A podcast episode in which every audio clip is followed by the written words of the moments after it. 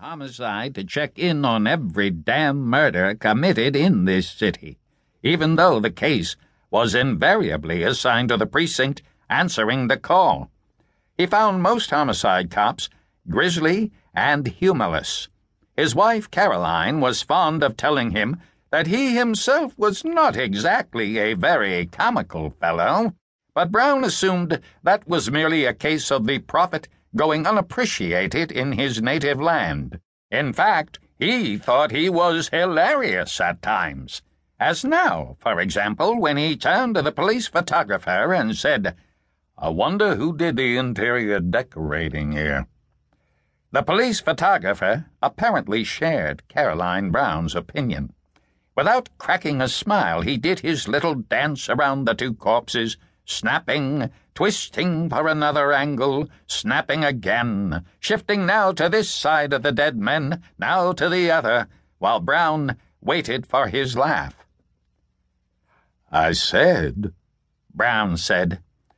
I heard you, Artie, the photographer said and clicked his camera again.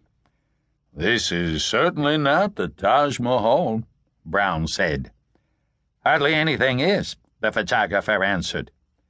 What are you so grumpy about? Brown asked. Me? Grumpy? Who's grumpy? Uh, nobody, Brown said. He glanced at the corpses again and then walked to the far side of the room where two windows overlooked the backyard. One of the windows was wide open. Brown checked the latch on it and saw immediately that it had been forced. Okay, he thought. That's how one of them got in. I wonder which one, and I also wonder why. What did he expect to steal in this dump? Brown leaned over the window sill. There was nothing but an empty milk carton, a crumpled wad of waxed paper, and a flower pot on the fire escape outside. The flower pot had a dead plant in it. Brown looked down into the yard below. A woman was dumping her garbage into one of the cans adjacent to the alley wall.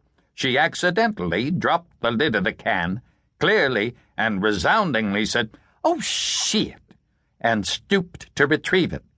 Brown turned away from the window. Monoghan and Monroe, the detectives from Homicide, were just coming through the doorway. They were dressed almost identically, both wearing blue serge confirmation suits brown shoes, and gray fedoras. Monroe was wearing a maroon knit tie. Monoghan wore a yellow silk tie. Their shields were pinned to the breast pockets of their suit jackets.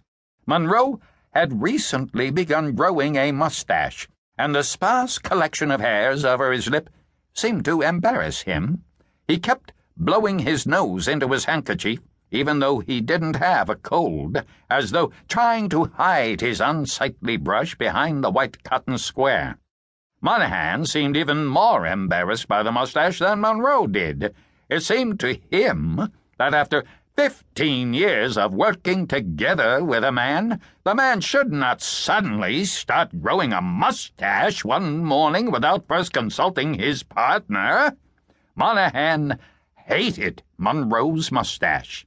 He considered it unesthetic. It embarrassed him. It offended his eye.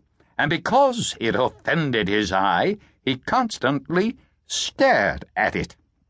And the more often he stared at it, the more often Monroe took out his handkerchief and blew his nose, hiding the mustache. Well, well, what have we got here? Monroe said, blowing his nose. Hello, Brown. Hello, Brown, Monoghan said. Now, this is what I call a thorough job, Monroe said, pocketing his handkerchief. Whoever went through this place was an expert. A professional, Monoghan said. It almost looks like the police shook it down. Hey, the fireman, Monoghan said, and looked at his partner's mustache. Monroe took out his handkerchief again. Must have wanted something pretty bad, he said, and blew his nose.